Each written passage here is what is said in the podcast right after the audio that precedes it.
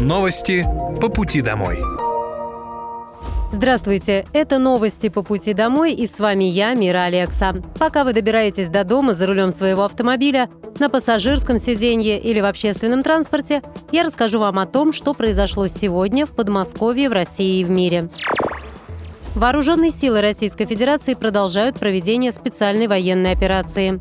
На Купинском направлении потери противника за сутки составили до 65 украинских военнослужащих, две боевые бронированные машины и один пикап. Кроме того, в районе населенного пункта Терновая Харьковской области уничтожен склад боеприпасов 67-й механизированной бригады ВСУ.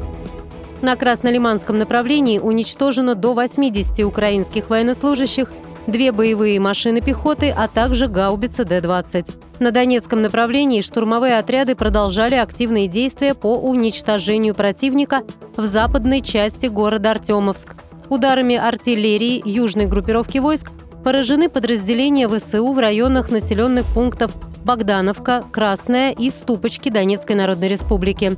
За сутки потери противника на этом направлении составили до 360 украинских военнослужащих и наемников, 7 боевых машин пехоты, 8 боевых бронированных машин, 7 автомобилей, гаубица Д-20, а также две самоходные артиллерийские установки «Гвоздика».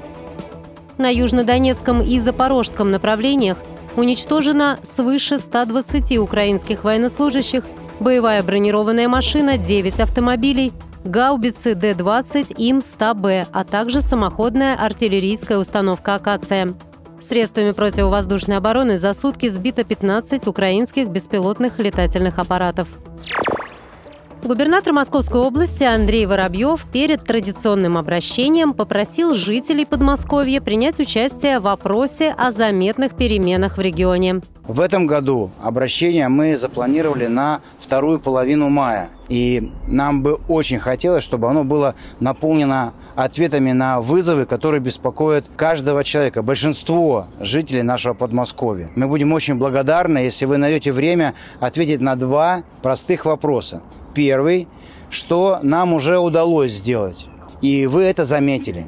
Ну а второй, это ваш наказ, рекомендация, что мы должны сделать, чтобы жизнь в вашем округе, в вашем городе, в вашем дворе стала лучше.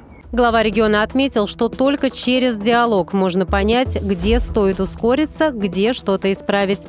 Опрос жителей по поводу заметных перемен в Московской области проходит в онлайн-формате на портале «Добродел». Ряду граждан России, начиная с 1 мая, повысят пенсии. Например, тем, кто достиг 80 лет по закону в беззаявительном порядке, полагается ежемесячная доплата в размере 7,5 тысяч рублей. Кроме того, индексацию вернут пенсионерам, которые уволились в начале текущего года, и тем, кто в течение апреля предоставит дополнительные документы для учета нового стажа. Отдельное заявление для этого писать не нужно. Большая часть изменений в социальном положении пенсионеров фиксируется в базе данных социального фонда. В соответствии с этой информацией автоматически рассчитывается актуальная сумма выплат. Тем не менее, существует ряд обстоятельств, которые требуют дополнительного подтверждения. Например, людям старше 80 лет и инвалидам первой группы могут назначить компенсационную выплату в 1200 рублей – если найдется трудоспособный человек, согласный за ними ухаживать. Если у пенсионера на иждивении оказались близкие родственники, размер надбавки составит треть фиксированной выплаты. В этих случаях пенсионер извещает социальный фонд и может рассчитывать на изменение выплат. Поликлиника номер один на улице Гагарина в Реутове стала вдвое больше благодаря новой пристройке. Губернатор Подмосковья Андрей Воробьев отметил, что ее открыли месяц назад по просьбам жителей. Это четырехэтажное здание, построенное по новому стандарту. До расширения поликлиника могла принимать по 350 пациентов в смену, а теперь рассчитана на 600. Новый корпус оснастили современной техникой. Внутри обустроили терапевтическое, неврологическое, травматологическое, онкологическое отделение, отделение неотложной помощи. Открыли дневной стационар, новые кабинеты эндоскопии и УЗИ. Для пожилых пациентов предусмотрели прием геронтолога. Также по просьбе жителей немного изменили проект, чтобы добавить несколько стоматологических кабинетов. По словам губернатора, за последние пять лет население Наукограда заметно увеличилось. Так, в январе прошлого года открыли большую поликлинику на 750 посещений в смену на юбилейном проспекте, а в этом году будет приведен в порядок фасад хирургического корпуса на улице Ленина.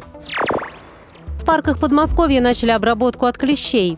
Регулярно в конце апреля специалисты проводят обработку парковых зон от клещей. Порядка 600 гектаров уже обработаны. Повторная очистка состоится через полтора месяца. В регионе у нас 184 парка культуры и отдыха. На сегодняшний день в 44 из них уже распылили специальный раствор.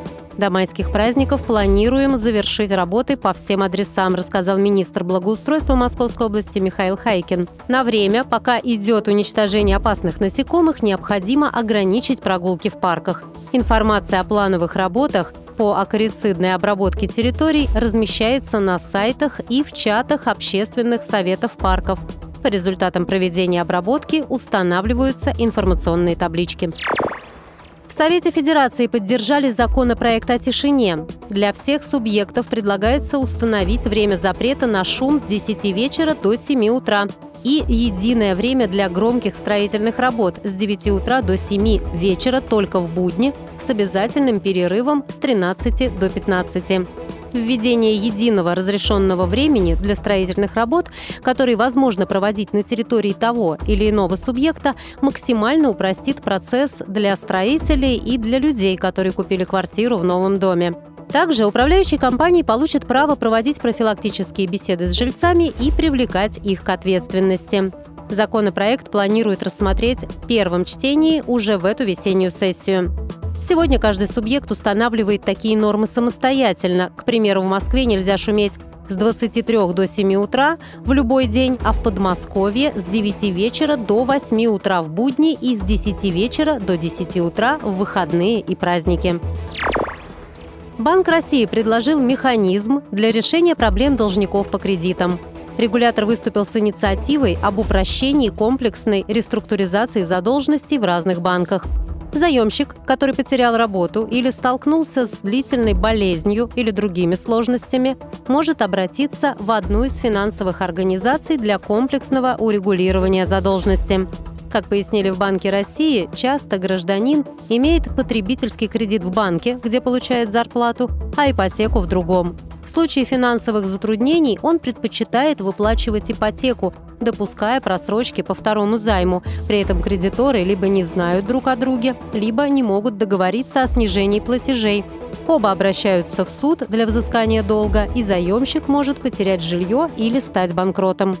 Центробанк предлагает стандарты защиты прав и интересов заемщиков при урегулировании задолженности, чтобы решить подобную проблему на условиях, приемлемых для обеих сторон. После заявления гражданина банки смогут или самостоятельно договориться о взаимодействии, или один из них возьмет на себя задачу по реструктуризации кредитов.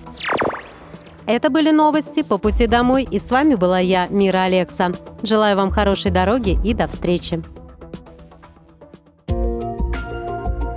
Новости по пути домой.